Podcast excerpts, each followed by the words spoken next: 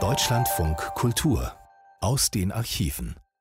Willkommen bei Aus den Archiven. Mein Name ist Michael Groth. Pinkas Lapide, geboren am 28.11.1922 in Wien, gestorben am 23.10.1997 in Frankfurt am Main, war ein jüdischer Theologe und Religionswissenschaftler. 1938 gelang dem 16 Jahre alten Lapide die Flucht aus einem Konzentrationslager. Während des Zweiten Weltkriegs kämpfte er mit britischen Truppen in Afrika gegen die Wehrmacht. Am 31.12.1986 war Lapide Gast im Evangelischen Gymnasium zum Grauen Kloster in Berlin. Es ging um biografisches und es ging auch um theologische Fragen, zum Beispiel nach der Beurteilung des Neuen Testaments durch einen jüdischen Religionswissenschaftler. Ein nicht ganz alltägliches Thema bei diesem RIAS Schulklassengespräch im Evangelischen Gymnasium zum Grauen Kloster. Ich begrüße sehr herzlich Professor Dr. Pinchas Lapid aus Frankfurt am Main zu einem Disput über das Neue Testament, das Evangelium in der Sicht eines jüdischen Theologen.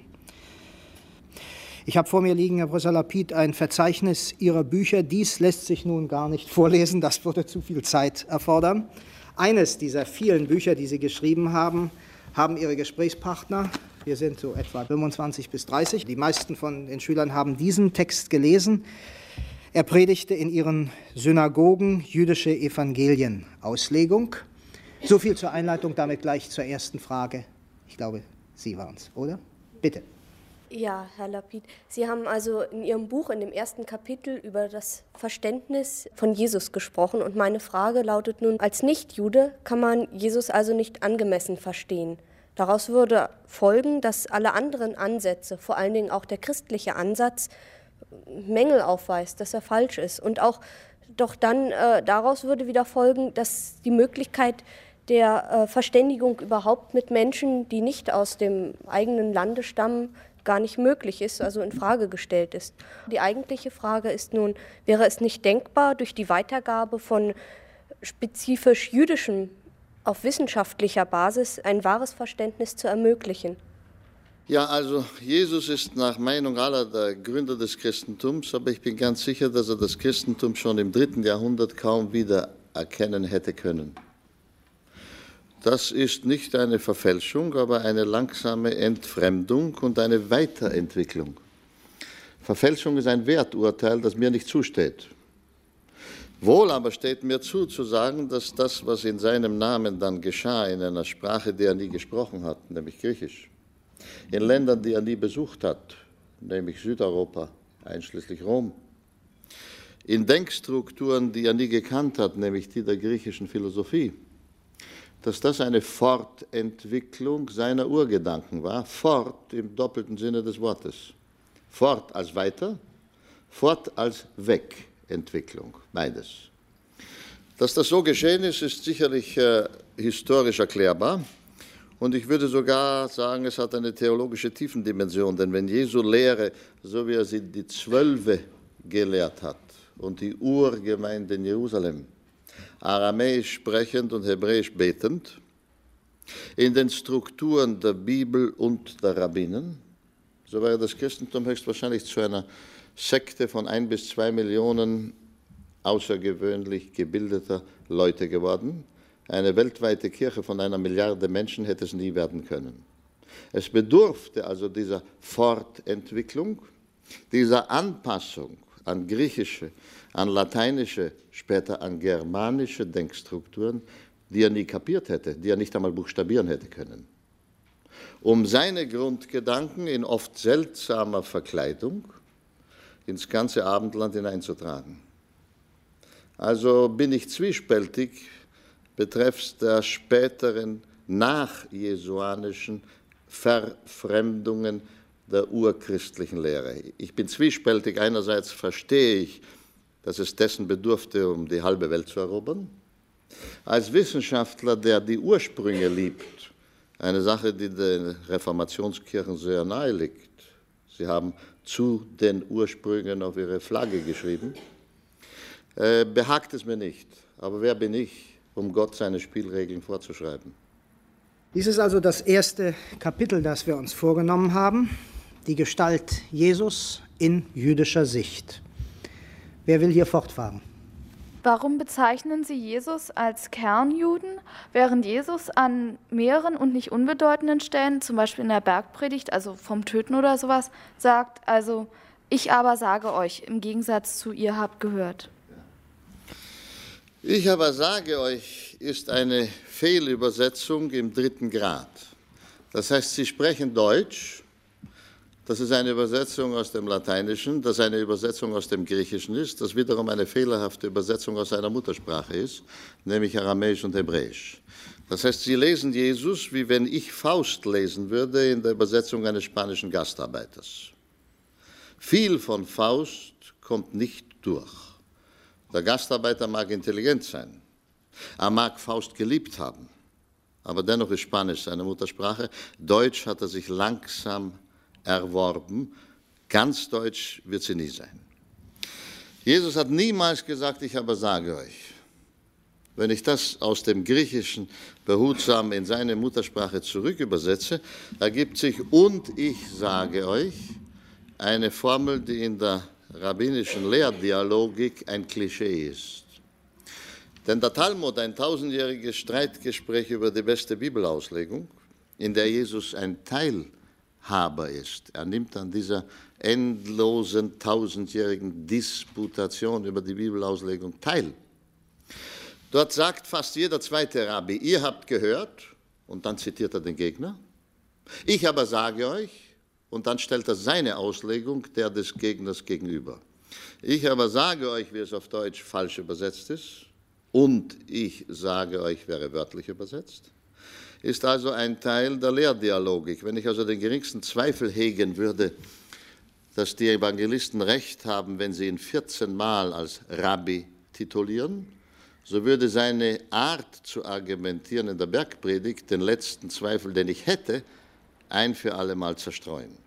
Denn und ich sage euch, vor, nach einem ihr habt gehört, ist Standard, Routine, Formeln in der rabbinischen Lehrdialogik, will sich nicht über den Gegner hinwegsetzen, will kein Jota der hebräischen Bibel mindern, absetzen oder abschaffen, sondern will seine gute Auslegung der Auslegung der anderen entgegensetzen, was sein gutes Recht als Rabbi ist und bleibt. Doch auch Stellen, wo er sich direkt auch inhaltlich gegen das Jüdische wendet. Also meinetwegen jetzt bei den Ehegesetzen, wo er gesagt ähm, hat, dass man, wenn ein Mann seine Frau verlässt und dann einen anderen heiratet, dann ist es Ehebruch.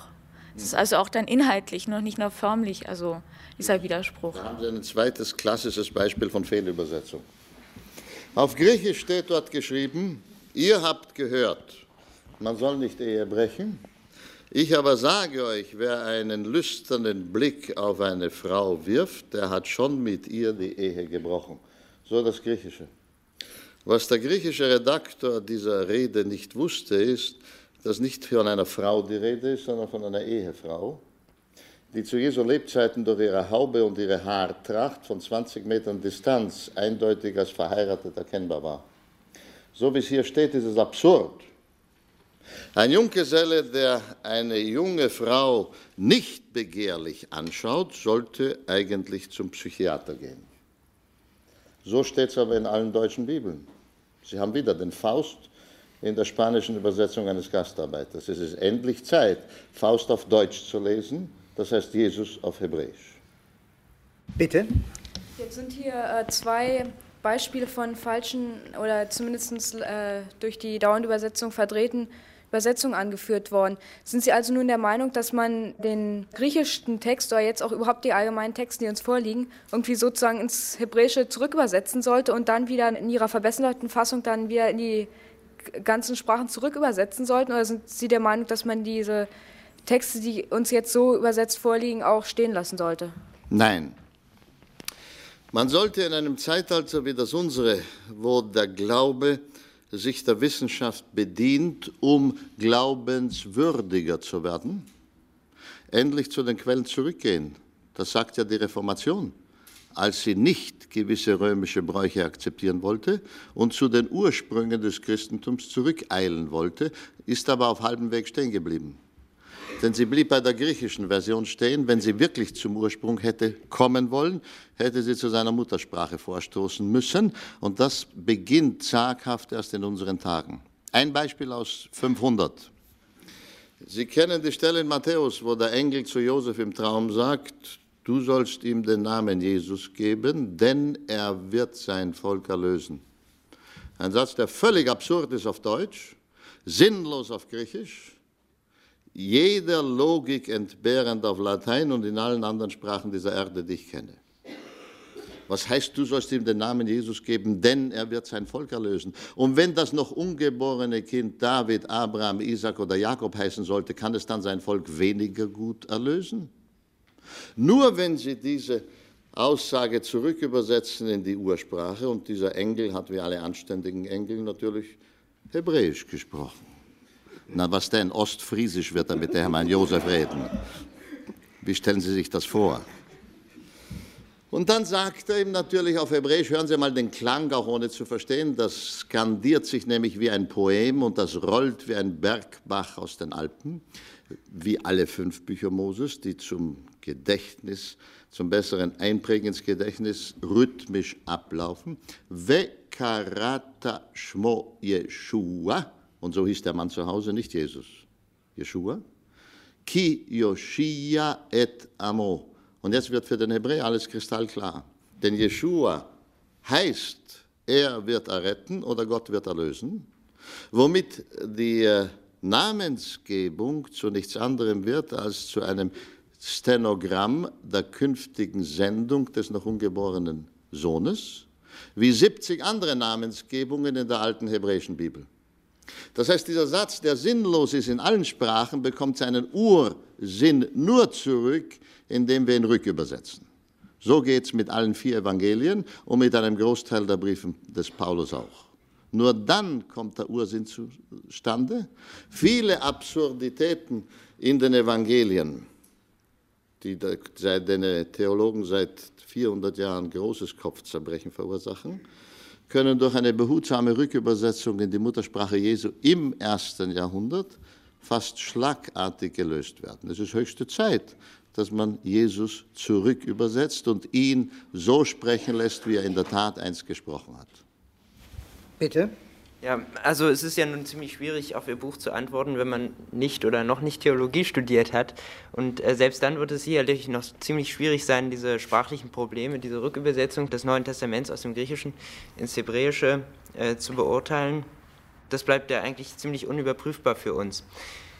Was mich aber so ein bisschen erstaunt an Ihrem Buch, dass sie die Auferstehung so einfach beiseite lassen. Die Evangelien und auch die Logienquelle ist ja nach Ostern, also im Lichte der Auferstehung, eigentlich entstanden. Und äh, das berücksichtigen sie in ihrem Buch aber nicht.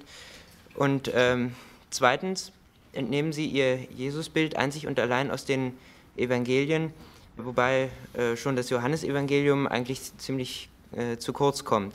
Und Paulus beziehen Sie in Ihre Überlegungen fast überhaupt nicht ein. Äh, warum? Aus drei guten Gründen. In der Theologie unterscheidet man zwischen den synoptischen Evangelien, das sind die ersten drei, Markus, Matthäus, Lukas, und dem Johannesevangelium, das vierte, das Jahrzehnte später geschrieben wurde, in der dritten Generation nach Jesus, in einer Zeit ohne Schreibmaschinen, ohne Tonbänder und ohne die heutigen Medien, sodass die dritte Generation nur vom Hören sagen indirekt nach viel frommer Nachdichtung berichten konnte, äh, so dass das vierte Evangelium für Theologen im Allgemeinen literarisch das höchststehende ist, historisch das unverlässlichste. Mit anderen Worten, wir haben eine Möglichkeit, uns ein Jesusbild nach den ersten drei zu gestalten oder nach Johannes. Nach allen vier geht es nicht. Das ist nicht meine Regel, sondern die Faustregel aller mir bekannten Theologen beider Großkirchen. Das Zweite ist, dass Paulus Jesus nie gekannt hat, wie er selbst zugibt. Er hat ihn in einer Vision auf dem Wege nach Damaskus getroffen. Eine Vision, die man in verschiedentlicher Weise auslegen kann, die ganz sicherlich echt war. weil sie hat sein ganzes Leben geändert.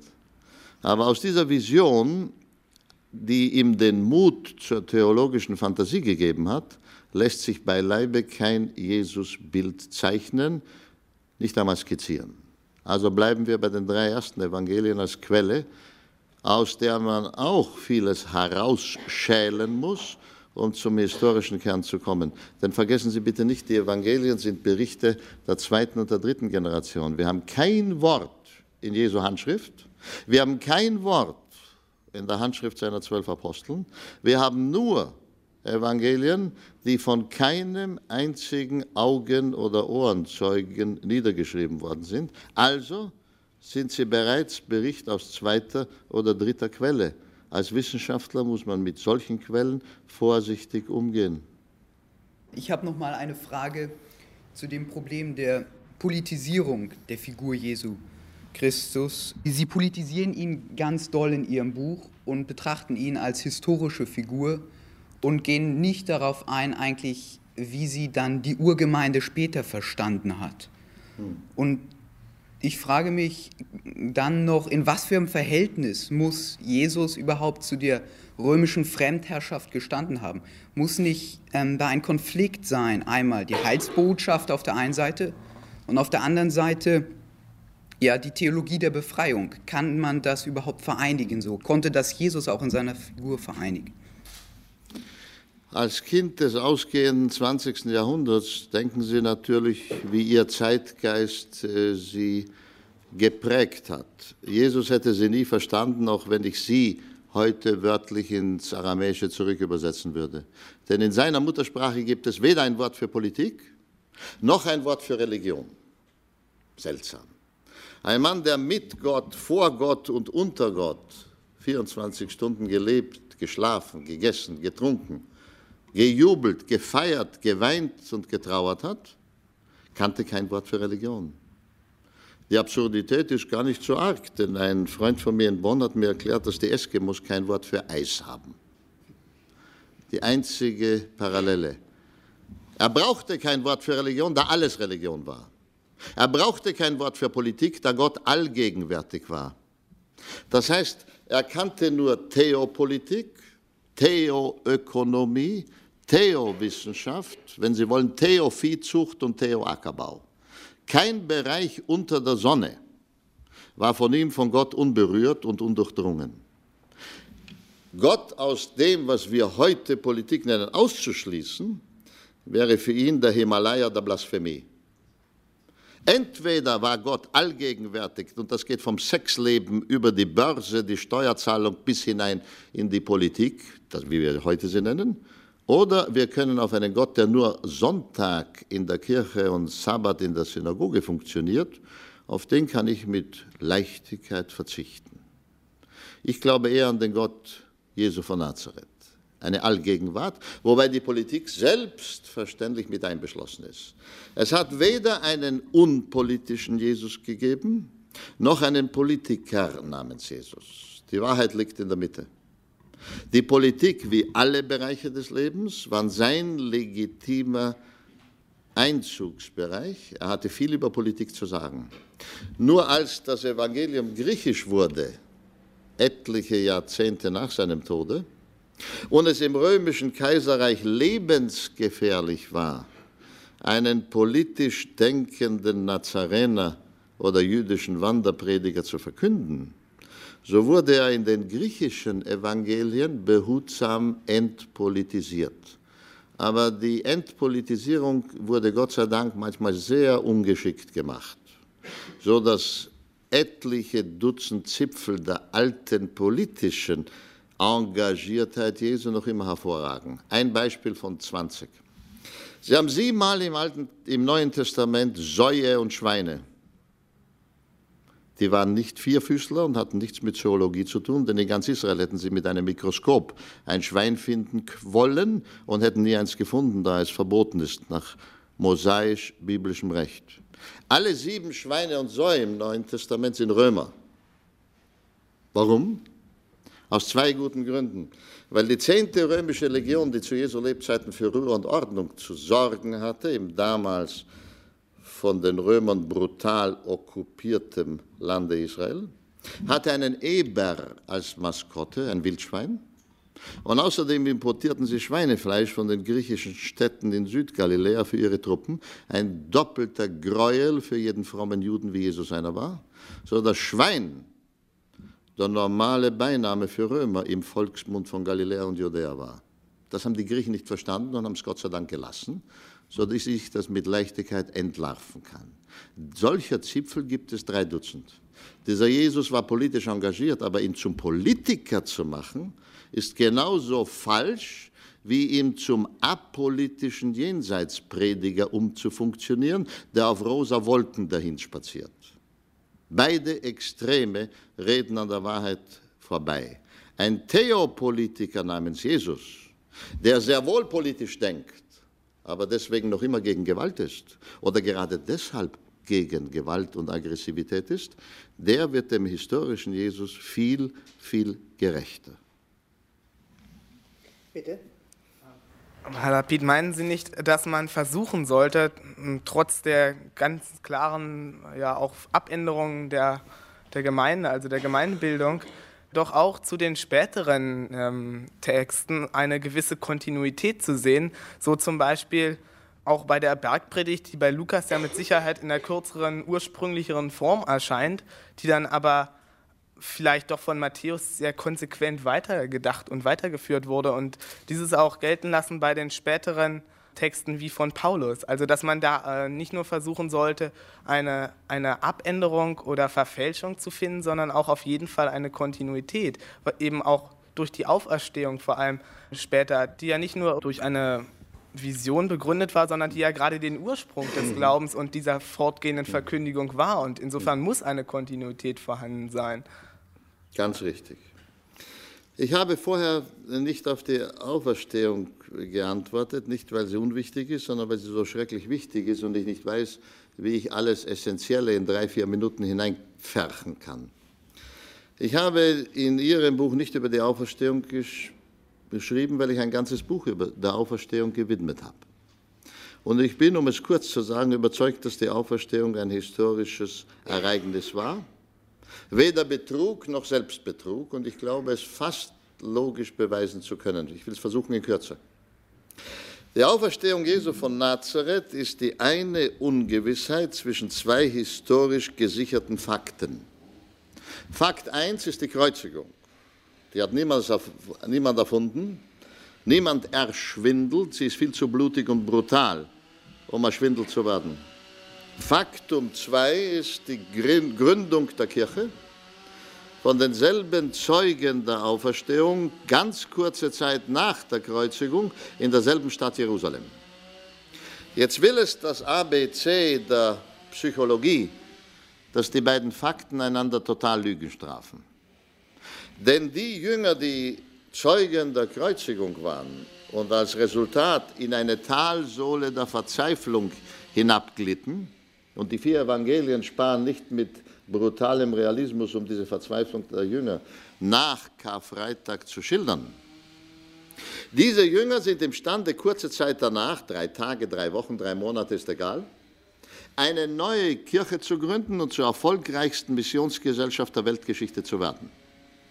Jetzt will es das ABC der Psychologie, dass verzweifelnde Menschen sich hinter dem Ofen verkriechen, Selbstmord begehen und aus der Weltgeschichte verschwinden. Etwas Neues gründen sie nie. Wie kommt es also, dass die verzweifelten, resignierten Jünger, die nach Karfreitag so weit waren, dass Petrus sagen kann, gehen wir fischen. Und das heißt, gehen wir zurück zu unserem früheren Job und begraben wir die Sache Jesu zusammen mit unserem toten Meister. Dass die binnen kurzer Zeit durch Jerusalem schreiten und sagen, wir haben ihn gesehen, er will, dass wir eine neue Glaubensgemeinde gründen und die dann die halbe Welt erobert.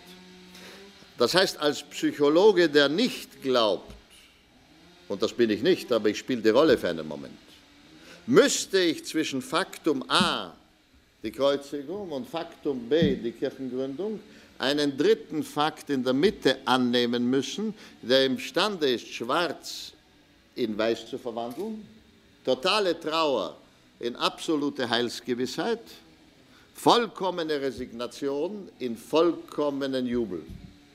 Was tue ich, wenn ich eine, die Existenz eines dritten Faktums annehmen muss, aber nicht weiß, wie er heißt? Ich habe nur einen Weg als Historiker. Ich gehe zu den Betroffenen und frage sie selbst. In meinem Fall die 27 Autoren der 27 Schriften, die das Neue Testament ausmachen. Und diese 27 Schriften, die in Hunderten von Einzelheiten einander widersprechen, völlig anderer Meinung sind, das jüdische Erbe des Neuen Testaments, der totale Meinungspluralismus, sind in dieser Kernfrage einstimmig. Sie sagen, das Faktum, dass der Transformator, wenn man so will, zwischen den beiden Fakten heißt die Auferstehung Jesu von den Toten. Also bin ich schon von der Logik her gezwungen, dieses Ostererlebnis der Jüngergemeinde als echt, als authentisch und als historisch zu akzeptieren, wobei ich als Jude hinzufügen muss, dass die Auferstehung von den Toten zu den Glaubensartikeln des Judentums gehört hat, mindestens seit fünf Generationen vor Jesus. Also habe ich mit der Auferstehung keine Schwierigkeiten.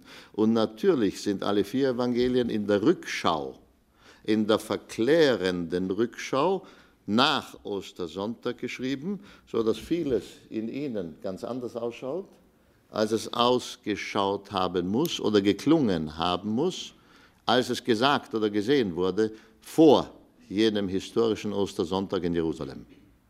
Ja, wenn für Sie die Auferstehung Jesu doch recht wenig Probleme bereitet und fast für Sie als historisches Erlebnis gewertet werden kann, muss dann nicht eigentlich der fromme Jude sagen, dass dieses doch eigentlich sehr verwunderliche Erlebnis ähm, nur unter dem Zutun seines Gottes passiert sein kann? Ganz sicher.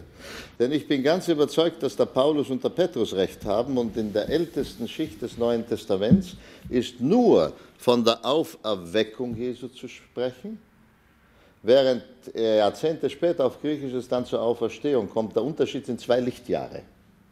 Denn Auferweckung heißt, Jesus war tot, passiv, und Gott hat ihn auferweckt, wie er nach jüdischer Überlieferung sechs andere schon erweckt hat.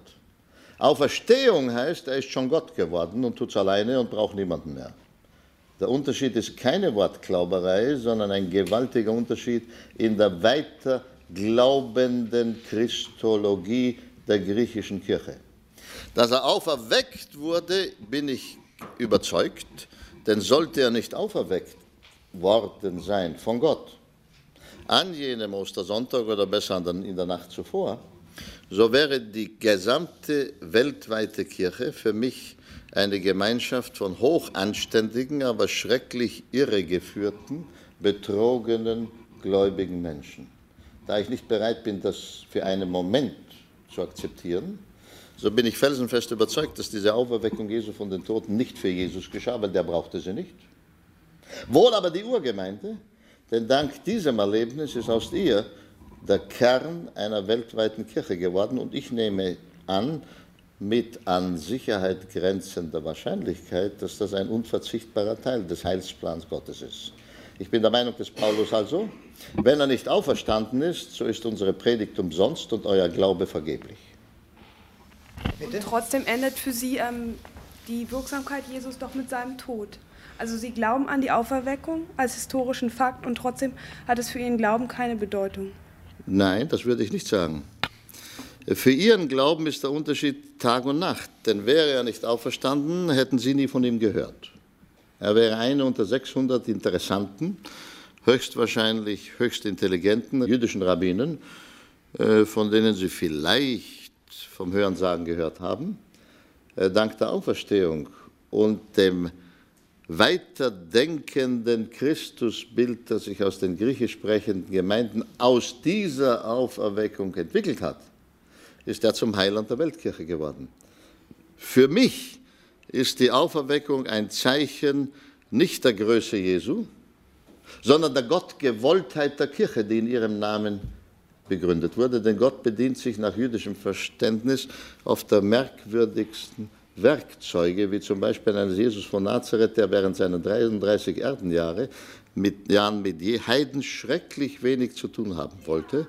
Und das Markus- und Matthäus-Evangelium strotzt mit Aussagen Jesu, die gelinde gesagt sehr abschätzig für die Heiden sind. Plappert nicht daher wie die Heiden, sagt er vor dem Vater unser, sondern redet kurz und dann folgt das Vater unser. Mitten in der Bergpredigt sagt er, wenn dein Bruder etwas gegen dich hat, so ruf ihn zu dir und sprich mit ihm. Wenn er auf dich nicht hören will, ruf ihn vor die Gemeinde. Will er auf die Gemeinde nicht hören, so sei er dir wie ein Heide. Im heutigen Klartext wie der letzte Straßendreck. Die arme Syrer-Phönizierin, eine Heidin, die ihn bettelt, ihre kranke Tochter zu heilen, da sagte, ich bin nur zu den verlorenen Schafen des Hauses Israel gekommen. Mein Brot ist für die Kinder, und das heißt auf Hebräisch die Kinder Israels, nicht für die Hunde. Und ich schäme mich Ihnen mitzuteilen, dass Hunde ein damals landläufiger Begriff bei den aramäischen Juden in Galiläa für Heiden war. Jesus nennt die Heiden Hunde. Dass dieser Jesus, der so über Heiden sprechen konnte, nach der Auferweckung zum Heidenheiland geworden ist, ist für mich kein theologisches Hindernis, vielleicht für Sie, für mich nicht. Weil das, was Jesus wollte und was Gott mit ihm vorhatte, können für mich zwei total verschiedene Dinge sein. Sie sprachen eben ganz am Anfang davon, dass durch die Sprache äh, gewisse Veränderungen doch aufgetaucht sind in den ganzen Übersetzungen, die das Jesusbild verändert haben. Und dann auch, dass sich das ja, gesellschaftliche Bild im Judentum doch ein ganz anderes war, das Verständnis überhaupt von Glauben und Politik. Da sagten Sie zum Beispiel vorhin, dass das ganz anders war als nachher bei den Griechen. Sind das nicht teilweise Dinge, die das Jesusverständnis so unterschiedlich machen, dass man da eigentlich nur noch mit dem Glauben drauf antworten kann. Also dass man sagt, entweder ich bin Jude und sehe das so, ich bin Christ und ich glaube eben, dass äh, Jesus äh, mein Heiland ist. Oder meinen Sie, dass doch trotzdem äh, Gemeinsamkeiten sind? Es gibt beides. Wir wollen ja ehrlich sein. Wir wollen weder einander verteufeln, noch wollen wir falsche Gemeinsamkeiten erschwindeln. Wir wollen das Trennende und das Gemeinsame klarstellen. Wir leben in einem Zeitalter der nüchternen Sachlichkeit. Für mich ist Jesus nicht der Heiland im christlichen Sinne. Das Wort ist christlich. Man kann es kaum rückübersetzen in seine Muttersprache. Er ist für mich vier Dinge, um es noch klarer zu sagen. Er ist für mich eine Leuchte Israels, die allzu lange vernachlässigt wurde. Nicht wegen den Juden, sondern wegen den Christen, die mit ihrer Judenpolitik in den letzten 1800 Jahren es den Juden sehr schwer gemacht haben, ihn als eine Leuchte anzuerkennen, um es gelinde zu sagen. Er wurde zum Lehrer der Menschheit, so dass Leute wie Mahatma Gandhi, der sein Leben lang ein Hindu geblieben ist, zwei Bücher über die Bergpredigt schreiben konnte und seine Außenpolitik gegen die Engländer mit der Bergpredigt in der Hand formulieren konnte. Er ist drittens sicherlich der Heiland der Heidenkirche und ich akzeptiere das als ein Heils Faktum, eine Tatsache von Gott gewollt. Und er könnte viertens und nicht zuletzt auch der Messias Israels sein, wenn er kommt oder wiederkommt, denn eine Wiederkehr ist ja auch eine Ankunft. Und für dessen Wiederkehr die Kirche betet, wenn sie alltäglich sagt, dein Reich komme. Und für dessen Ankunft die Synagoge seit über 2000 Jahren betet. In unserem alltäglichen Kaddisch-Gebet, möge er doch kommen in unseren Tagen. Aus beiden Gebeten spricht dieselbe Sehnsucht, dieselbe Hoffnung, so dass er als Jude für einen gläubigen Juden der von uns ersehnte Messias sein könnte. Ich kann nicht sagen, er ist es, sonst müsste ich mich morgen taufen lassen. Ebenso wenig kann ich sagen, er ist es nicht. Wie kann ich Gott vorschreiben, wen er als Messias bestimmt? So bleibt es also vis-à-vis -vis dem christlichen Ja zu dem kommenden Christus, mit bei einem demütigen jüdischen Fragezeichen, das alle Möglichkeiten offen lässt, einschließlich der Jesus, der da kommen könnte. Sie gehen jetzt aber dabei immer davon aus, dass Christus, also dass Jesus erst der Heidenheiland im Nachhinein genannt wurde. Was ist aber jetzt, wenn Jesus tatsächlich schon vorher der Heidenheiland gewesen ist, wenn er sich selber auch als der Heidenheiland gesehen hat? Und dafür spricht ja auch vieles. Es gibt ja auch genug Beispiele, wo sich Jesus wirklich radikal gegen die jüdische Theologie abgrenzt. Denken wir nur an die sogenannten Weherufe gegen die Pharisäer und Schriftgelehrten oder an das Beispiel äh, von dem Weinberg, wo denn äh, Jesus hinterher sagt, äh, dadurch, dass der Weingärtner festgestellt hat, dass die Arbeiter nicht für ihn gearbeitet haben, wendet er sich neuen Arbeitern zu. Das ist in diesem Fall sind es die Heiden. Hm. Oder das Beispiel, das Gleichnis von dem Gastmahl, wo der reiche Mann jetzt zahlreiche Leute einlädt und damit sind die Juden gemeint und die Juden kommen nicht. Jetzt wendet er sich den Leuten auf den Straßen zu den mhm. Heiden. Also besteht ja die Möglichkeit, dass Jesus sich selbst auch schon als den Heidenheiland, sprich als den Messias angesehen hat. Wenn Jesus aber nun der Messias war, dann war, ist ja die Erlösung schon da gewesen für mhm. Christen. Und dann wäre die Wiederkehr eben keine Ankunft, sondern wäre es nur noch die, ja, die endgültige Befreiung von dem leiblichen Körper. Also wäre die volle Erlösung doch schon da. Und das wäre doch ein radikaler Unterschied zwischen Christentum und Judentum. Mhm. Ich würde mir erlauben, Ihnen eine Gegenfrage zu stellen. Glauben Sie, dass eine Welt, in der Auschwitz, Majdanek und Hiroshima geschehen ist und weiter geschehen könnte, in der nach den Statistiken 40.000 Kinder im Tag des Hungers sterben, ist das nach Ihrer Meinung eine erlöste Welt? Die Welt als Ganze sicherlich noch nicht erlöst, aber nach orthodoxer christlicher Vorstellung ist die Möglichkeit zur Vollerlösung für den Einzelnen bereits gegeben. Und wenn, insofern der Einzelne erlöst wird, und je mehr der Einzelne erlöst wird, umso weiter kann dann auch nach christlicher Vorstellung das Reich Gottes sich hm. verbreiten. Also, also ist, nicht, ist es nicht die Vorstellung, dass die Welt zuerst erlöst wird, hm. also die Gesellschaft sich verändert und die äußeren Verhältnisse, die politischen Verhältnisse, die sowas wie Auschwitz mhm. möglich machen, sondern dass der Mensch verändert wird. Und die, die Möglichkeit ist bereits da. Mhm. Und wenn, sich dann, und wenn sich der Mensch geändert haben wird, dann hat sich automatisch die Gesellschaft geändert und dann wird sowas nicht mehr möglich sein. Sie meinen also, die Möglichkeit, dass Jesus der Messias war, bleibt offen. Ist das, was Sie sagen wollen? Ja, das soll ich sagen. Vor allen Dingen denke ich, dass auch Jesus selbst diese Möglichkeit nicht ausgeschlossen hat, wie Sie immer sagen, wenn Sie von dem Kernjuden sprechen. Mhm. Deshalb wollte ich nochmal fragen, was sagen Sie denn zu solchen Stellen, wo Jesus sich wahrscheinlich als der Messias bezeichnet hat, wie in meinen erwähnten Gleichnissen oder in den sogenannten Weherufen gegen die Pharisäer? Also ich muss sagen, wenn Jesus sich in den Gleichnissen als Messias zu erkennen gab, so hat er sie in einen derart versteckten, vergeheimnisten, chiffrierten Art getan, dass er seinem eigenen Spruch Lügen straft, wo er in der Bergpredigt sagt, euer Ja sei ein Ja und euer Nein sei ein Nein und alles Übrige ist vom Bösen.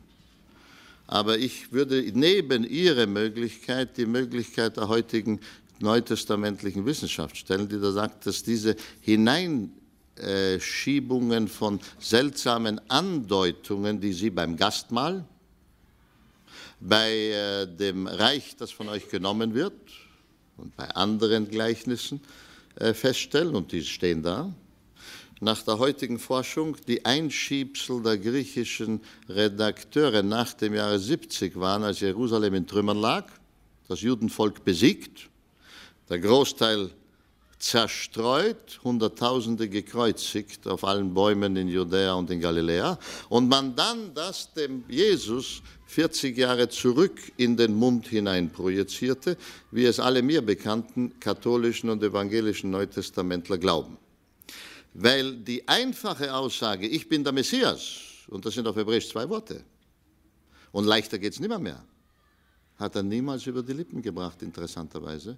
Er, der für Klarheit, Präzision und eindeutige Aussagen eintrat sein ganzes Leben lang. Sie sprachen eben von der allgemeinen Erlösung für die Welt. Wie ist es da zum Beispiel mit der Nächstenliebe? Ich könnte mir vorstellen, dass gerade die, die Sie auch äh, in Ihrem Buch ansprechen und auch als jüdische Komponente eben sehen, dass die irgendwie zu einer Gemeinsamkeit und letztendlich auch irgendwie zu einer neuen Chance für einen jüdisch-christlichen Dialog gesehen werden kann. Ohne Zweifel. Ich würde sagen, die Nächstenliebe gibt uns schon zwei Gemeinsamkeiten. Erstens, dass sie rein hebräisch ist und Jesus sie nicht erfunden hat, sondern er zitiert das dritte Buch Moses, 19, Vers 18, wo sie seit tausend Jahren vor Jesus zum Gesetz des Judentums wurde.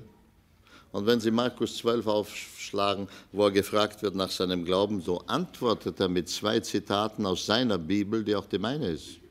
Er sagt, höre Israel, der Herr ist unser Gott allein und du sollst den Herrn lieben mit allem Herzen, mit all deiner Kraft. Und das zweite ist ihm gleich, liebe deinen Nächsten wie dich selbst. Zwei wörtliche Zitate aus der hebräischen Bibel. Das heißt, die sind uns nicht nur gemeinsam, sondern gemeinsam ist uns auch, leider Gottes, die Nichterfüllung dieses Gebotes. Wir alle plappern es nach, wir praktizieren es nur allzu wenig. Sollten wir uns gemeinsam durchringen zu einer echten Praktizierung dieser Nächstenliebe, so kämen wir sowohl Jesus als auch Moses 30 Schritte näher und das Himmelreich, das er unermüdlich predigte, müsste nicht nur eine Illusion bleiben. Also bin ich ganz Ihrer Meinung, Fräulein. Nächstenliebe sollte einer der Hauptplanken des christlich-jüdischen Dialogs sein. Es gibt noch viele andere.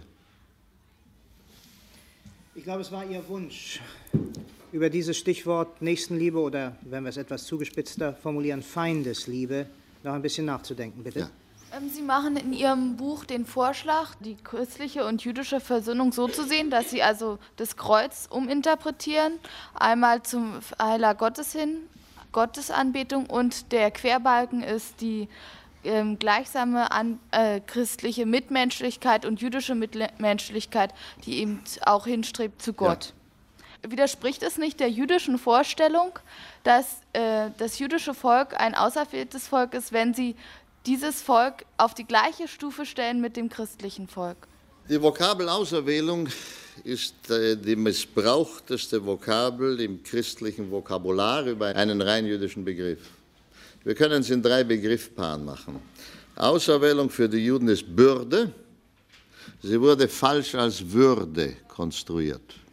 Auserwählung ist Auftrag. Die Christen behaupten, es sei ein Vertrag, der Gott mit uns geschlossen hat. Auserwählung soll angeblich Gabe sein, die Gott uns gegeben hat. Wir Juden sehen sie als Aufgabe.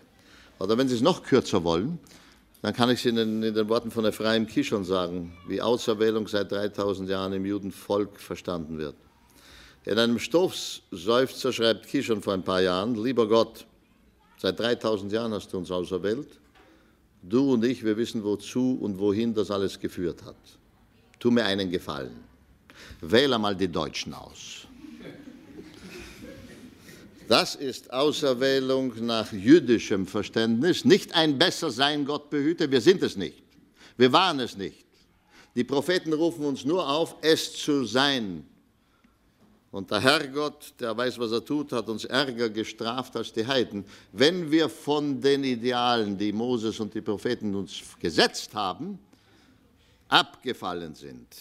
Vielleicht sollte Jesus auch euch etwas Ärger bestrafen, wenn ihr von der Bergpredigt so schrecklich arg da hinten bleibt und zurückhinkt. Aber das ist nicht meine Sache, das wird der Herr im Himmel entscheiden. Wir müssten uns einmal für alle Mal klarstellen, dass dieser Gott, an den wir beide innig glauben, niemanden auserwählt als Favorit, als Liebling, als Günstling, sondern er wählt Werkzeuge aus zu seinem Dienst, sodass Auserwählung ein schweres Joch ist. Unter Moses, unter Jesus, unter den Propheten auch. Wenn wir beide auserwählt sind, und so steht es auch im ersten Petrusbrief des Neuen Testaments, dann sollten wir diese Auserwählung so ernst nehmen, dass wir sie als Diakonie an dem Rest der Menschheit praktizieren. An denen, die entweder nicht gläubig sind, die den Glauben verloren haben, die schwergläubig geworden sind oder die andere Wege zu Gott suchen als der christliche und der jüdische Weg. Diese Diakonie, dieser Dienst an der Menschheit ist der einzige Inhalt, den ich mir einer biblischen Auserwählung vorstellen kann. Alles andere, nach meiner Meinung, ist elitäres Denken, das der Bibel total entgegengesetzt ist. Wollen Sie fortfahren? Ja. Bitte. Was ist das eigentlich für ein tolles, auserwähltes Volk des Israel, was eine imperialistische Weltmachtpolitik im Nahen Osten betreibt, was ähm, wirklich die Palästinenser staatenlos macht. Und wie, wie stehen Sie eigentlich zu diesem Zionismus? Wie stehen Sie zu, dem, zu der Politik Israels im Nahen Osten? Ich bin hier nicht als Politiker eigentlich, aber ich bin ein Schüler von Martin Buber, der an Theopolitik geglaubt hat und niemals an Machtpolitik. Sie kennen, es gibt keinen Propheten im alten Israel, quer durch die Bibel, der nicht äh, politische Ratschläge seinem König in Jerusalem gegeben hat. Jesaja, ganze Kapitel, Jeremia ebenso, Hosea, Amos. Sie alle waren politisch aktiv und meistens in der politischen Kritik. Ich glaube, dass ich äh, auch kritisieren darf. Israel ist ein Land, das mir sehr teuer ist. Eben deshalb kritisiere ich. Wenn es mir nie unwichtig wäre, würde ich sagen, sollen Sie tun, was Sie wollen. Ich bin nicht der Meinung, dass die heutige Regierung ganz der Bibel gemäß handelt. Aber ich kenne keine Regierung unter der Sonne in den letzten 5000 Jahren Weltgeschichte, 5000 Erdteile breit, die die Bibel zum Leitbuch ihrer Außenpolitik oder ihrer Sicherheitspolitik gemacht hat, einschließlich der Bundesrepublik. Wie weit sie von der Bibel entfernt ist, ist eine zweite Frage, die natürlich debattierbar ist. Aber ein kleines Volk, umringt von selbsterklärten Feinden, die weitgehend Mittel besitzen, um, äh, wie in der arabischen Presse in den letzten Jahrzehnten unvorsichtigerweise immer wieder gesagt wurde, um uns ins Meer zu jagen. Und das klingt für meine Generation wie ein Widerhall von Auschwitz. In äh, solch einer geopolitischen Lage wie dieser dünne, sandige Streifen an der Mittelmeerküste, der sich Israel nennt, da kann man sich gewisse hohe Ideale nicht leisten, wenn das Überleben die erste Pflicht ist. Und in beiden Büchern der Bibel, das Alte und das Neue Testament, ist das Überleben in der Tat die erste Pflicht, denn wie der Psalmist auch sagt, die Toten, Herr, werden dich nicht loben. Wir aber, die wir leben und überleben, werden dein Lob singen in alle Ewigkeit. Das Überleben ist die erste Pflicht. Ob hierzu die Methoden immer richtig gewählt sind, lässt sich sehr leicht debattieren. Ich unterschreibe beileibe nicht alles, was die heutige Regierung tut. Wenige Israelis tun es. Aber dass dieses Volk und dieses Land das Recht hat, sich unter schweren Umständen durchzukämpfen, ist über jeden Zweifel haben. Dass es Fehler macht, ist auch sicher. Dass es viele Juden wie ich in Israel gibt, äh, die sich eine messianischere prophetischere Außenpolitik mit ganzem Herzen wünschen, ist auch unbezweifelbar. Und so Gott will, werden die nächsten Wahlen vielleicht diesem Wunsch einen tatkräftigen Ausdruck geben. Bis heute ist das leider nicht der Fall. Ja, wir hatten vorhin schon etwas Thema im Diakonie am Menschen angesprochen. Da habe ich nur auch die Frage, wie weit darf der Glauben sich überhaupt da in Veränderungsprozesse in der Gesellschaft einmischen? Äh, und da habe ich auch in dem Zusammenhang würde ich fragen, wie Sie auch zur Befreiungstheologie stehen, die das ja nur auch ganz massiv tut. Also ich habe, ich war in Lateinamerika drei Jahre lang und kenne Leonardo Boff, weil ich in Brasil war und äh, weiß um das Elend und die Armut dieses lateinamerikanischen Kontinents aus erster Sicht, eine Armut, die ein normaler Europäer sich kaum vorstellen kann. Und ich kann nicht umhin zu glauben, dass äh, Jesus, sollte er morgen wiederkommen, eher auf der Seite von Leonardo Boff stünde, als auf der Seite von Kardinal Ratzinger, für den ich hohen Respekt ansonsten habe. Aber dass das Elend gewisse Grenzen erreicht, wo man nicht mehr mit Glacé-Handschuhen operieren kann, was nicht besagen soll, dass Maschinengewehre das richtige Mittel sind. Aber zwischen Maschinengewehren und Glacé-Handschuhen sollte noch ein Mittelweg zu finden sein. Um dieses Elend, wo Millionen nicht wissen, wo ihre nächste Mahlzeit herkommt, und sie auf der Straße schlafen, weil sie keine vier Wände haben, und die habe ich zu tausend gesehen, dass das nicht menschlich ist, noch mit Christentum oder Judentum vereinbar ist, darüber sollte es keine Debatte geben. Sie äh, sprachen eben von ähm, Maschinengewehren. Das ver äh, verbinde ich jetzt gleich auch mit dem Begriff Gewalt. Äh, und da fiel mir ein Satz ein, den ein Befreiungstheologe mal gesagt hat, dass die auch die Unterdrücker von ihrer Macht befreit würden, äh, werden müssten, damit sie eben nicht mehr unterdrücken. Wie stehen Sie da eben auch wieder mit zur Feindesliebe und zur Nächstenliebe? Im Hebräischen gibt es zwei Arten zu lieben. Du sollst den Herrn, deinen Gott, lieben mit ganzem Herzen, da ist Gott im Akkusativ. Du sollst ihn lieben mit allen Fasern deines Wesens, denn er ist der Herr, der dich zur Welt gebracht hat und er die ganze Liebe will, derer du fähig bist. Du sollst deinen Nächsten lieben wie dich selbst. Die zweite Stelle, die Jesus aus seiner Bibel zitiert, ist nicht im Akkusativ, sondern im Dativus Ethicus, eine Wortfolge, die sich nicht verdeutschen lässt.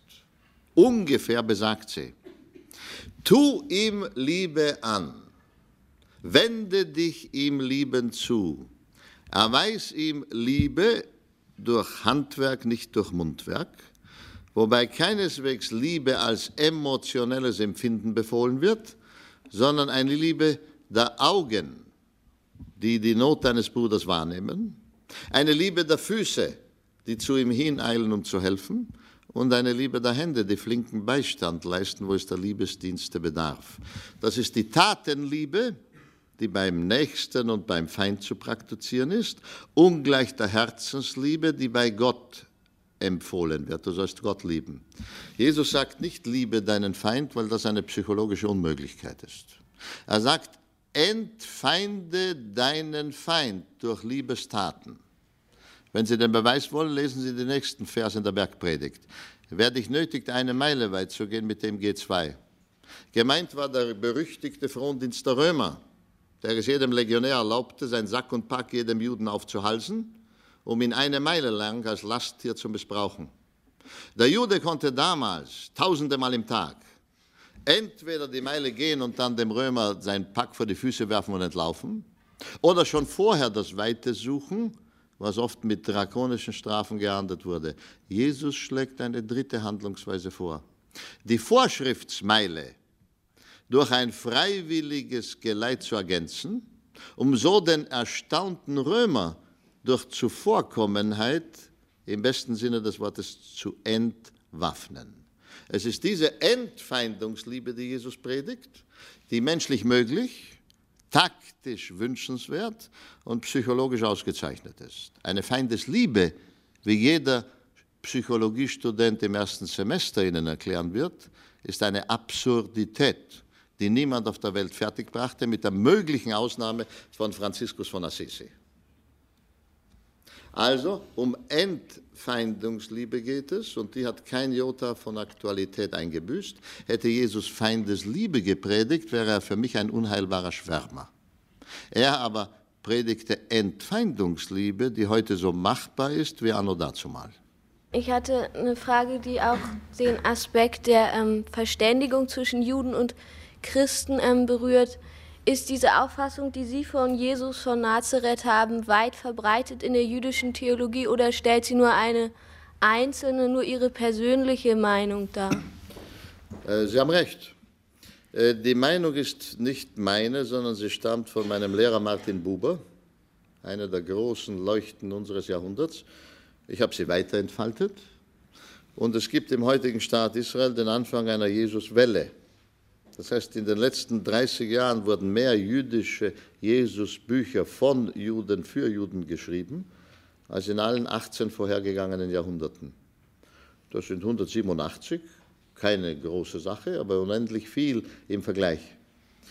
Äh, wie ich glaube und denke über Jesus, und ich beschäftige mich mit ihm über 30 Jahre und er fasziniert mich noch immer. Im Gegenteil, er ist voller Rätsel gibt es eine Anzahl von Studenten, zumindest meine Schüler und Studenten, an die 40 und 50 an der Zahl, die weiterwirken. Auch diese nicht allein. Aber ihr Christen solltet äh, kleine Zahl nicht abschätzig betrachten, denn eure ganze weltweite Kirche, eine Milliarde von Menschen und mehr, fußt auf einer Gemeinde von 13 Juden in Galiläa. Jesus und die Zwölfe, mehr als Zwölfe habe ich schon.